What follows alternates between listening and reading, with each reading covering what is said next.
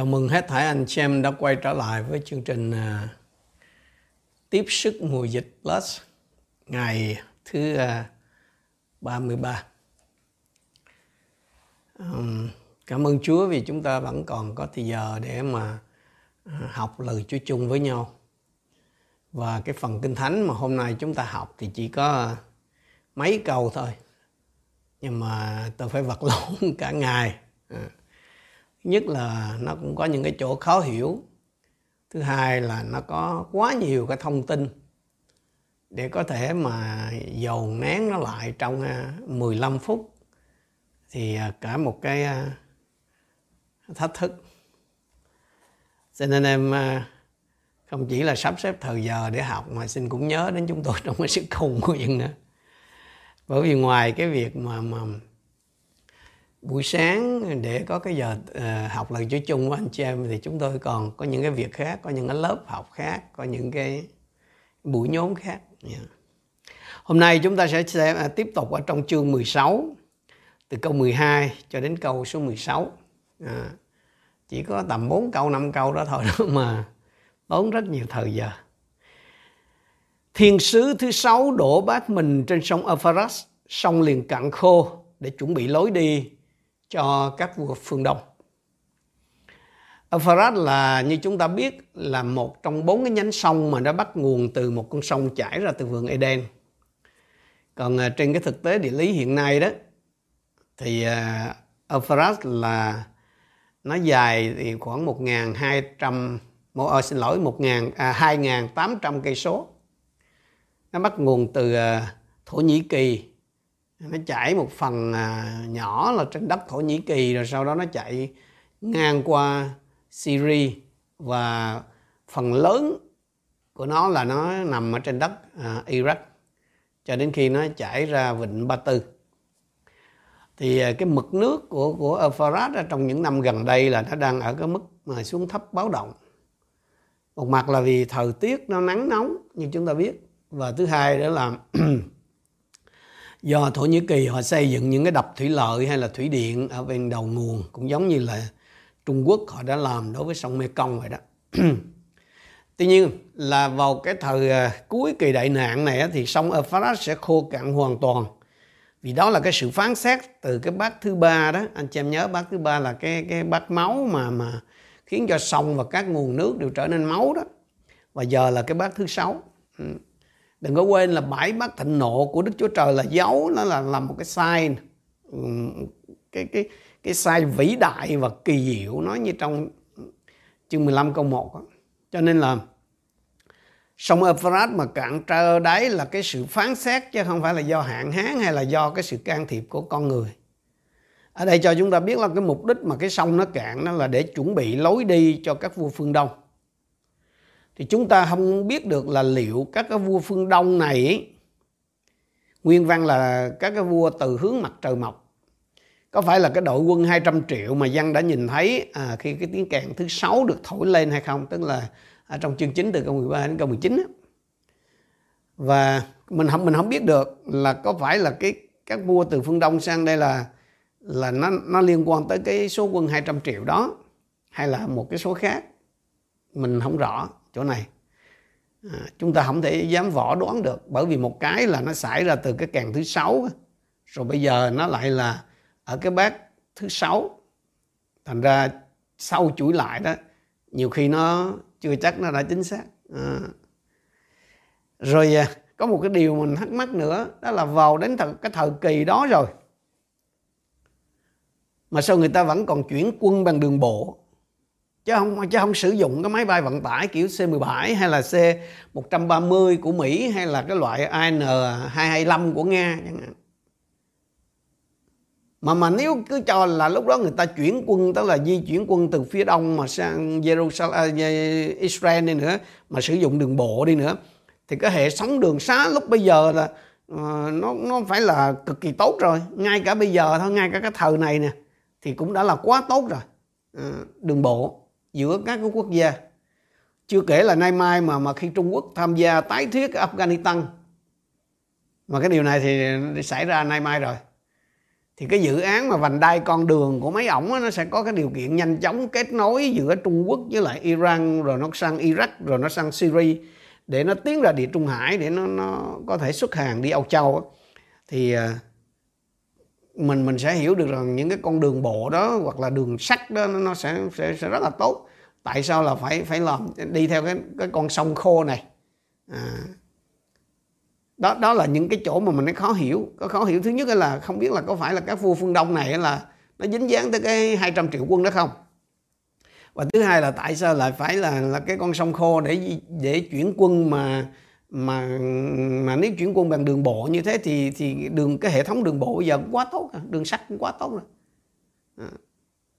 Thế có khi là cái sông Euphrates ở đây không phải là sông Euphrates theo nghĩa đen như là cái kiểu Babylon mà mà sách Khải Huyền đề đề cập là không phải là cái cổ thành hay là cái cái phế tích Babylon bên Iraq cũng đấy à, nếu vậy á nếu cái điều này là đúng đó thì chắc mình phải chờ đợi ít lâu để có thể theo thêm thông tin mình mới có thể làm sáng tỏ cái vụ này được. Cái vụ mà sông khô rồi các vua từ phương đông sang được.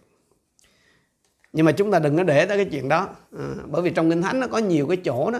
Vào một cái thời điểm nào đó tôi và anh em à, chưa giải thích được. Cái sự hiểu biết của con người chưa giải thích được. Ví dụ như cái chuyện mà à, trong sách phúc âm văn khi à, văn kể lại là cái tên lính làm mã lấy giáo đâm vào hông chúa rồi thấy nước máu và nước tuôn ra đó. Thì cái thời kỳ đầu á, cho đến thế kỷ 18 là người ta vẫn chưa nhận chưa, chưa hiểu cái đó. Người ta cho cái chuyện đó là không đúng bởi vì làm gì có chuyện vừa máu vừa nước. Nhưng mãi về sau này khi người ta phát hiện ra huyết tương đó anh chứ à, thì người ta mới hiểu ồ cái điều mà văn nói là chính xác hoàn toàn. Cho nên có những cái điều ở trong kinh thánh có những cái chỗ trong kinh thánh đó, trong một cái thời điểm nào đó chúng ta xem vì vì, vì cái lúc đó cái cái tri thức của con người nó chưa đủ. Hoặc là những cái khám phá của khoa học này cái khác nọ nó, nó chưa có. Cho nên nó nhiều khi mình thấy dường như nó mâu thuẫn hoặc là nó vô lý. Nhưng mà hãy nhớ một điều. Sự tổng hợp lời Chúa là chân thật. Chỉ có chuyện là chúng ta chưa hiểu tới chứ không có cái chuyện mà kinh thánh là nói sai hay là mâu thuẫn đâu à, xin cho anh, cho anh chúng ta nhớ cái cái cái nguyên tắc đó khi học lời Chúa. Đặc biệt là à, đụng vào những cái quyển sách mà nó mang cái tính cách là à, lay báo à, lay thế tiên tri kiểu này. Ừ.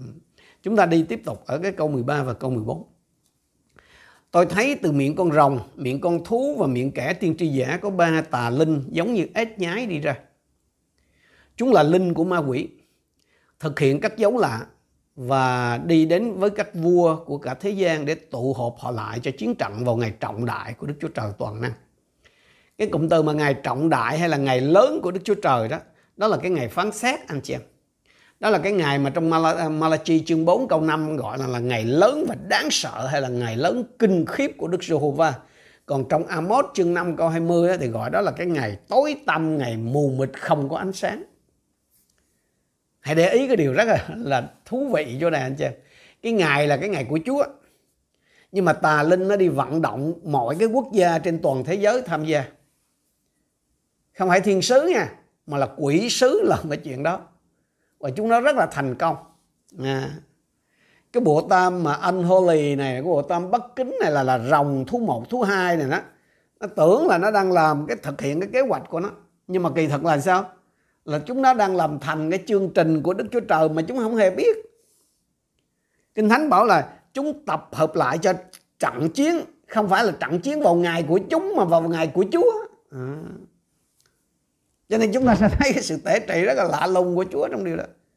Cho nên nhiều khi có kẻ ác họ đang làm thành cái chương trình của Đức Chúa Trời nhưng mà họ họ vẫn nói là Chúa chiến gì tao chẳng quan tâm gì tới Chúa của mày tao chẳng biết gì Chúa của mày cả. Nhưng mà thật ra họ đang làm cái chương trình của Chúa mà họ không hề biết. Chúng ta tiếp tục ở chỗ này. Kinh thánh cho mình biết là ba cái tà linh đó, trong cái hình dạng là ba con ếch. À, dân thấy là ba con ếch nhưng mà thật ra là ba tà linh. Nó ra từ miệng của ba nhân vật ở trong cái bộ ba anh hoa lì này bộ ba bất kính này. Nó cho mình thấy gì? Nhớ là ra từ miệng nha. Nó cho mình thấy cái cách mà mà tà ma nó sử dụng á, nó để nó vận động, nó lôi kéo mọi cái quốc gia tham chiến. Anh chị em có nghe cái tiếng ếch nó kêu bao giờ chưa? Chắc là nghe rồi, đúng không? Có khi nào anh chị em nghe ếch nó kêu ban ngày không? Hiếm lắm, đúng nè. Phần lớn là chập chọn với ban đêm thôi. Và cái tiếng kêu của nó thì như nào?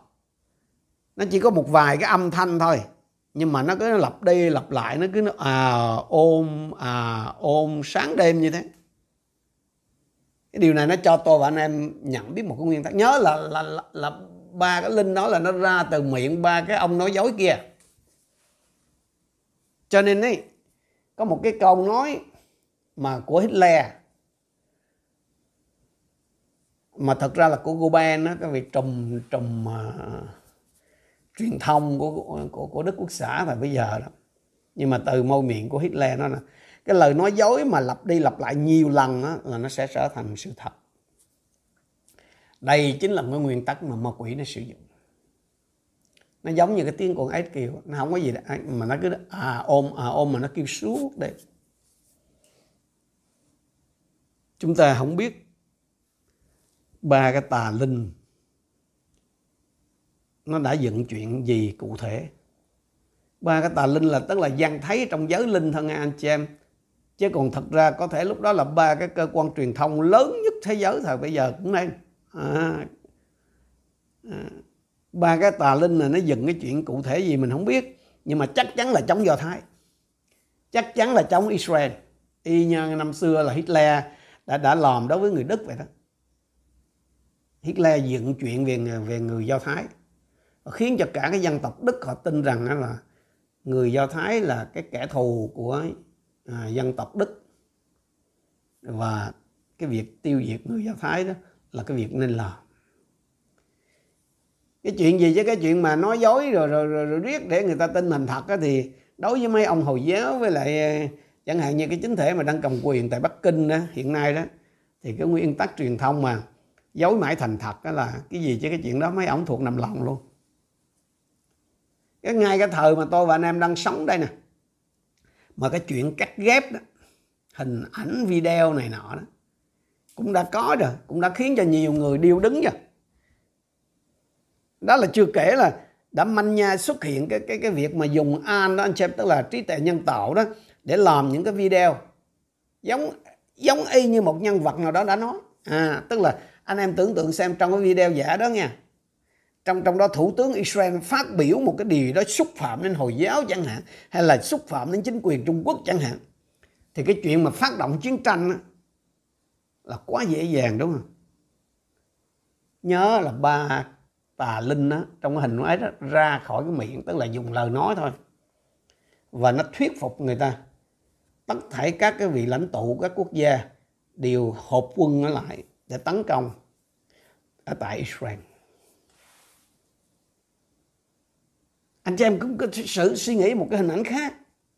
Điều gì sẽ xảy ra nếu một người, lúc đó đó, lúc đó đó, lúc bây giờ đó, một người xưng là tiên tri của Chúa, một người là được mệnh danh là tôi, tới Chúa nổi tiếng lúc bây giờ mà nói tiên tri rằng là, Chúa phán là nước này, nước kia phải đưa quân đến Israel thì sao?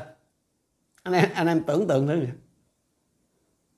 Nhớ nhớ là là lúc bây giờ là chỉ có hội thánh thật thôi, là trinh nữ đó mới được cất lên. Chứ còn dâm nữ tức là đại dâm phụ hay hội thánh giả là còn lúc nhúc như đất luôn. À, có thể là khi tôi nói là tiên tri giả hay là một người mà mang danh là đầy tới chúa phán tiên tri thì nhiều anh em thắc mắc là làm gì lúc đó còn không? Trinh nữ hội thánh thật mới đi. Chứ còn dâm nữ là còn nó lại đầy. Anh em nhớ Chúa Giêsu nói gì trong Matthew chương 7 câu 21 23 không? Không phải bất cứ ai nói với ta lại Chúa, lại Chúa là đều được vào vương quốc thiên đàng đâu. Nhưng chỉ người nào làm theo ý muốn của cha ta ở trên trời mà thôi. Vào ngày ấy, nhiều người sẽ thưa với ta, lại Chúa, lại Chúa. Chúng con đã chẳng từng nhân danh Chúa nói tiên tri, nhân danh Chúa đuổi quỷ, nhân danh Chúa thực hiện nhiều phép lạ đó sao? Khi ấy ta sẽ phán rõ ràng với họ rằng, hỡi những kẻ làm ác, hãy lui ra khỏi ta, ta chẳng hề biết các ngươi bao giờ mấy ông bà đó còn ở lại dưới này chứ đâu.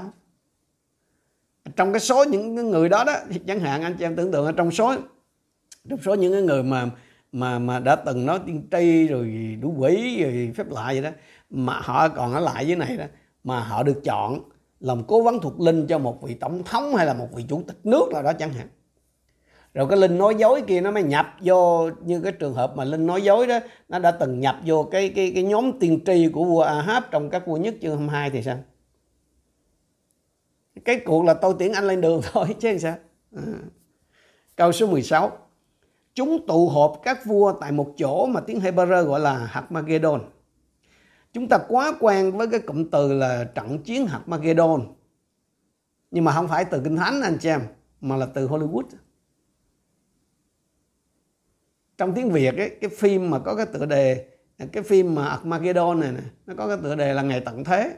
Không biết uh, quý vị nào đã từng xem? Vì cái là mình biết cái từ là uh, trận chiến Armageddon. Đó là từ phim ảnh của Hollywood chứ không phải là của kinh thánh. Thành ra mình in trí những gì đó là kinh thánh nói. Mà mình nghĩ đó là kinh thánh nói nhưng mà thật ra kinh thánh không có nói. Cái trường hợp này nhiều lắm anh chị em trường hợp mà in trí á, nhiều lắm.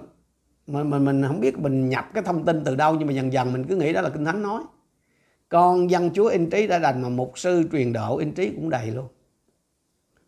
À, kinh thánh không có nói gì đến cái chuyện quýnh đấm gì ở chuyện hạt Magedon nha anh chị em. Kinh thánh chỉ bảo là gì? Có một cái sự hội quân chính xác ở tại đó. Chính xác là gì? Chính có một cái sự hội quân ở đó. Chính xác là hơn là hội hiệp các vua tại đó thôi nhớ là kinh thánh không có nói là có cái trận chiến tại hạt Magedon mà kinh thánh chỉ nói là gì? Các vua hậu hiệp ở tại cái chỗ tên là hạt Magedon nhưng mà cái nan đề của cái phần kinh thánh này mà như tôi nói lúc đầu nó vật lộn cả ngày đó. Đó là cái nan đề là tại Israel ngày hôm nay đó, cho đến tận hôm nay là không có một cái địa điểm nào có cái tên là hạt Magedon cả. À, người ta cho rằng là hạt là một cái từ ghép gồm có cái từ arc tức là mình gọi là hạt đó tiếng Việt mình ghi đó là núi là hill và Megiddo Megiddo Megiddo đó thì có còn cái núi Megiddo thì không. À. Megiddo là là một cái địa phương một cái vùng đất thuộc cái đồng bằng à, Gibeon nó nằm về phía nam của Nazareth à, phía nam của biển hồ Galilee đó thì cũng có thể là vào cuối kỳ đại nạn thì do cái ảnh hưởng của các cái đợt phán xét liên tiếp như là động đất như là thiên thạch các kiểu thì có thể địa hình tại Israel sẽ có biến đổi chăng? À, ngày mai thì chúng ta sẽ à, xem cái phần cuối của cái chương 16 đó. Chúng ta sẽ thấy một số cái biến động về về cái địa hình à, của của Israel vào cái thời cuối. Ừ. thì có thể có thể là cuối kỳ đại nạn thì do ảnh hưởng của các cái đợt phán xét đó, thì có có thể là cái cái chỗ đó nó thành núi chăng à, nhưng mà nếu đúng là như thế đó thì Megiddo có thể sẽ là bộ chỉ huy tiền phương của cái liên quân ngoại quốc tấn công vào Jerusalem trước khi mà Chúa Giêsu giáng lâm ở trên núi Olive.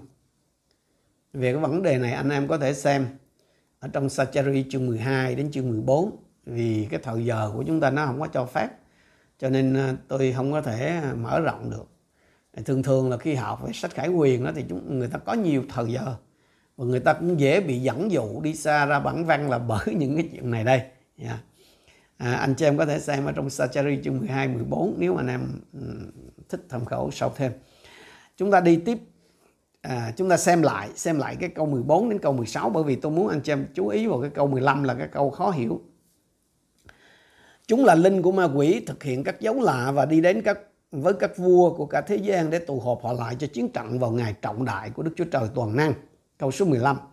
Kìa, ta đến như kẻ trộm, phước cho người nào tỉnh thức và giữ gìn y phục mình để khỏi đi lõa lồ, không bị người ta thấy sự xấu hổ của mình. Chúng tụ họp các vua tại một chỗ mà tiếng Hebrew gọi là Hamagedon. Cái câu 15 là Chúa nói với ai đây? Mấy ông hậu đại nạn đó tức là hậu đại nạn có nghĩa là mấy ông ông tin rằng là hội thánh được cắt lên sau cái cơn đại nạn á, thì ông tin rằng là là Chúa nói với hội thánh, với con dân Chúa. Nhưng mà nan đề là hội thánh không có cắt lên sau kỳ đại nạn. Thế thì mấy ông mà tiền đại nạn thì ông bảo rằng là Chúa nói trước hết là với các cái thánh đồ thời của dân, và sau là với tất cả chúng ta nhưng mà đã gặp rắc rối trong cái lối giải thích này mà là bởi vì sao? Bởi vì lúc đó là cái người tin chúa thật là được rút hết về trên kia rồi. Thì làm gì còn có ai dưới này để mà tỉnh thức mới là giữ mình thánh sạch? Đây là câu kinh thánh khó Thoạt trong á, là nó bị đặt sai chỗ. Và hầu hết các cái sách giải kinh á, là đến cái chỗ này, đến cái câu này, hoặc là lờ đi. Không có giải thích hoặc là giải thích là hoặc theo hai cái kiểu kia tức là một là à, theo mấy ông hậu đại nạn đó là là đây là nói với với con dân chúa còn cái ông tiền đại nạn tức là hậu thánh mà được cắt lên trước kỳ đại nạn đó theo cái dòng chính mà chúng ta tin á thì rất là lúng cúng ở cái chỗ này bởi vì người ta đi hết rồi thì còn có ông nào dưới này đâu mà tỉnh thức với lại là giữ mình trọn vẹn ừ. à, nhưng mà cái câu kinh thánh thì thật ra thì nó không có gì sai ừ. không kinh thánh là không có chuyện sai đâu nghe anh chị em như tôi nói lúc đầu nó có thể là mình hiểu chưa tới thôi. Mình không có đủ thông tin để lý giải cho nó một cách hợp lý thôi chứ không có sai. Ừ, như tôi nói là tôi mất cả ngày để vật lộn cái này. À, cái điều mà nó khiến cho nhiều người à, cái điều mà câu câu 15 này nó nó khiến cho nhiều người bé cái nhầm là cái cụm từ là kìa ta đến như kẻ trộm. Quen quá đúng không? Cái ngày của Chúa đến như kẻ trộm thì đúng rồi. Thessalonica ờ, nhất chương 5 câu 2 rồi câu 4 rồi phê ra nhì chương 3 câu 10 Phaolô cũng nói như thế mà phê rơ cũng bảo như vậy. Ờ, thành ra là chúng ta in trí rằng cái cụm từ này là chỉ dành cho con dân Chúa, chỉ dành cho hội thánh mà thôi. Nhưng mà may quá còn có một cái chỗ khác ở trong kinh thánh, cũng nói về cái sự đến của Chúa Giêsu bất thình lình như kẻ trộm. Nhưng mà không có dành cho con dân Chúa chính Chúa Giêsu nói ở trong Matthew chương 24 trong Matthew chương 24 đó anh xem thì Chúa Giêsu trả lời cái câu hỏi hai trong một của các môn đồ rằng là xin Chúa cho à, xin Chúa phán cho chúng tôi biết lúc nào những sự đó sẽ xảy ra và có điểm gì chỉ về sự Chúa đến và tận thế. Đó là 24 câu 3 đó. Thì trong cái câu trả lời của Chúa đó nó có cái phần liên quan đến người Do Thái và có cái phần liên quan đến các dân các nước tôi muốn ờ, nêu một vài cái câu để để để có thể giúp ờ, anh chị em hiểu cái cái cái cái, cái câu 16 chương 16 câu 15 cái khải huyền này một cách đúng. Ví dụ như trong câu 43 và câu 44 của chương 24 ấy, Chúa Giêsu nói là vì như chớp phát ra từ phương đông và nhán đến phương tây thì sự con người đến cũng sẽ thể ấy tức là nhanh cấp kỳ luôn á. Để vừa thấy là nó tới xuất hiện liền luôn. Vừa thấy nhán đằng kia là đằng này đã đã có rồi Câu số 43, hãy biết rõ nếu người chủ nhà đã hay canh nào kẻ trộm sẽ đến. Thì tỉnh thức không để cho đầu ngạch vào nhà mình. Vậy thì các ngươi cũng hãy chật cho sẵn vì con người sẽ đến trong giờ các ngươi không ngờ. Nếu tôi và, và anh em mà đọc tách ra thì mình rất là dễ hiểu là nói với chúng ta. Tức là nói với hậu thánh á. À, nhưng mà kỳ thật cái chúng ta sẽ hiểu đọc ở trong cái bối cảnh chung chúng ta sẽ thấy là Chúa đang nói hết với người Do Thái. Nhưng mà mới mới thoạt nhìn thì mình nói nhưng, nhưng mà như vậy thì nó liên quan về đến cái cụm từ là giữ gìn y phục mình để khỏi đi lõa lộ không bị người ta thấy sự xấu hổ của mình trong câu 15 cái từ mà trong bản hiệu đính dịch là y phục đó thì trong bản dịch cũ dịch là áo sống.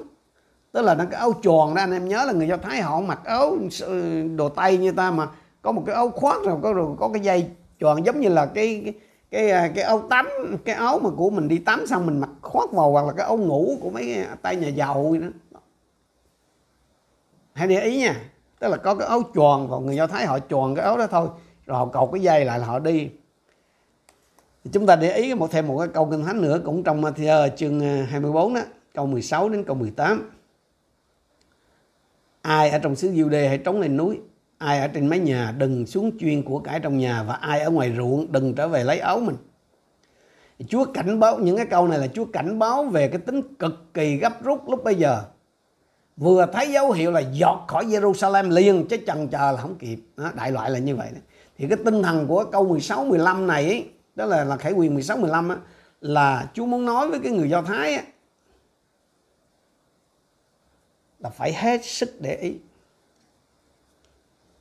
chuẩn bị trước đâu đó sẵn sàng. Thậm chí là khi đi ngủ thì cái áo choàng nó cũng phải bên mình á. Nếu không thì sao?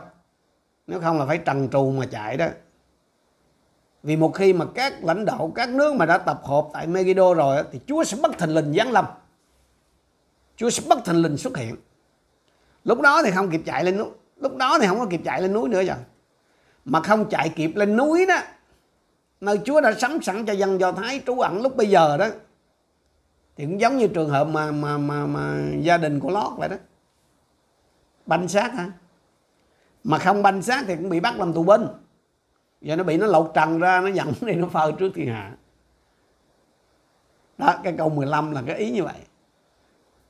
Cho những cái người do thái còn sót. Chứ không phải là cho hội thánh. Không phải là cho à, những người đang bị bắt hại trong cái thời của dân mà với cho chúng ta. Đừng có quên là sứ đồ dân là được lệnh để nói tiên tri cho các dân các nước. Vậy chúng ta học được cái điều gì từ phần kinh thánh hôm nay? Trước hết đó là chúng ta học về nhận biết về cái sự tể trị tuyệt đối của Chúa trên cái dòng lịch sử của nhân loại.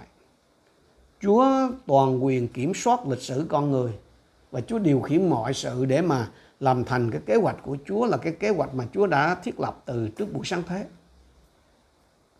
Quỷ vương và các thế lực gian ác đó cũng chỉ là cái công cụ để thi hành cái kế hoạch của Chúa mà thôi. Việc của chúng ta là gì? là tôi và anh em khi nhìn thấy cái điều đó, nhìn thấy cái việc là Chúa tể trị mọi sự, Chúa điều khiển cái dòng lịch sử của của nhân loại đó, thì tôi và anh em cần phải điều chỉnh chính mình cho nó thuận theo cái ý muốn của Chúa nhưng mà cái điều quan trọng hơn hết khi học cái phần này tôi muốn quý đề tới Chúa và hết thảy anh em là hãy khẩn thiết cầu nguyện cho những người lãnh đạo của đất nước chúng ta tại sao bởi vì hiện tại đó, nếu mà chọn giữa Palestine với lại Israel thì những người lãnh đạo của chúng ta vẫn có thiện cảm hơn với Palestine. Đó là nói nhẹ đó anh chị. Đó là nói nhẹ. Mà chúng ta biết cái giao ước của Đức Chúa Trời với Abraham rồi. Ai chúc phước cho ông và hậu tự của ông, tức là Israel thì sẽ được phước. Mà ai rủa xả thì sẽ bị bị rủa xả. Rủa xả ở đây nó không có đơn thuần là mở miệng ra chửi rủa, mà còn là có những cái hành động thù địch mà cái hành động thù địch không có nghĩa không chỉ đơn thuần là đánh đấm với nhau, ra mặt chống đối, mà cái hành động thù địch có thể là ủng hộ kẻ thù của Israel, ủng hộ đối thủ của Israel liên kết hòa bình với kẻ thù của Israel vì có Chúa đặt để tôi và quý vị là công dân ở trên đất này hãy cầu nguyện để cho Việt Nam của mình không có mặt ở trong cái hội quân liên minh quốc tế tại Armageddon lúc bây giờ. Nghe có vẻ nó hơi xa vời và nó rộng lớn đúng không quý vị? Nhưng thật, hãy nhớ rằng khi Chúa ngồi xét đoán các dân, các nước, là cái việc chắc chắn nó sẽ xảy ra sau cái vụ này. Thì Chúa sẽ căn cứ trên cái thái độ mà người ta đối với dân Do Thái là anh em về phần xác của Chúa. Chúng ta cầu nguyện để ít nữa thì Việt Nam vẫn được Chúa thương xót, cứu xét ở trong cái phiên tòa mà dành cho dân ngoại, vì cớ có cái thái độ tốt đối với những người anh em về phận xác của Chúa Giêsu tức là dân tộc Do Thái. Chúng ta cùng đến với Chúa trong sự cầu nguyện. Chúa chúng con cảm ơn Ngài vì lời của Ngài. Chúng con cảm ơn Chúa một lần nữa vì thật Ngài là đấng cầm quyền tế trị trên cả cõi trời đất này. Ngài là đấng điều khiển dòng lịch sử của nhân loại. Có thể ai đó trong anh em chúng con phải nao sờn, phải mệt mỏi khi nhìn thấy điều ác dường như thắng thế có thể ai đó trong anh em cảm thấy nao sờn mệt mỏi vì thấy dường như cái sự bất công mỗi ngày một lắng lướt càng hơn nhưng chúa ơi xin cho anh em con nhìn vào lời của chúa để nhận ra rằng chúa có cái thời điểm của ngài để hoàn thành mọi điều ngài đã định. Và thật sự chúa mới là cầm quyền tể trị trên cái dòng lịch sử của từng quốc gia, trên cái dòng lịch sử của cả thế giới này, của cả nhân loại này, chứ không phải là con người hay là bất kỳ một cái thế lực nào khác, dù nó là thần linh ở trên trời cao kia hay dưới đất thấp này.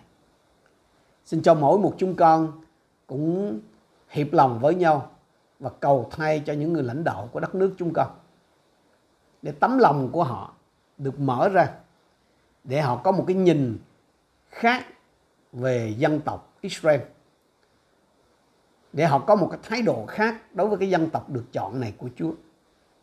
Lạy cha thánh, chúng con này xin Ngài. Ấy là bởi ơn thương xót của Chúa cho dân tộc của chúng con, cho người Việt Nam của chúng con được cứu trước khi cơn đại nạn xảy ra. Con cầu xin Chúa làm thành điều mà Chúa phán hứa hơn 30 năm về trước. Cái cơn phấn hưng lớn lao chưa từng xảy ra nơi nào xảy ra trên đất nước của chúng con trong cái mùa gặt cuối cùng này, trước khi Chúa trở lại. Xin làm cho đất nước này có những người lãnh đạo đất nước và những cơ đốc nhân tinh kính và chính họ sẽ đem dân tộc của chúng con trở lại trong đường lối của Chúa và chúng con có cái thái độ đúng đối với tuyển dân của Ngài là dân Israel kể cả thời bây giờ cho đến mãi về sau. Chúng con biết ơn Ngài. Cầu xin sự bình an Salom của Chúa ở cùng với những vị lãnh đạo của đất nước chúng con, những vị lãnh đạo của thành phố này. Và xin Chúa ban bình an cho họ. Xin Chúa cho họ có cơ hội nghe biết một cách đầy trọn về phúc âm cứu rỗi của Chúa. Và xin Chúa cũng mở lòng, mở trí họ để họ cũng được hưởng ơn cứu rỗi, được làm con Thiên Chúa như mỗi một chúng con đây. Chúng con biết ơn Ngài. Chúng con trình dân mỗi một chúng con ở trong ân sủng và sự thương xót của Cha. Chúng con đồng thành kính hiệp chung cầu nguyện trong danh Chúa Giêsu Christ. Amen.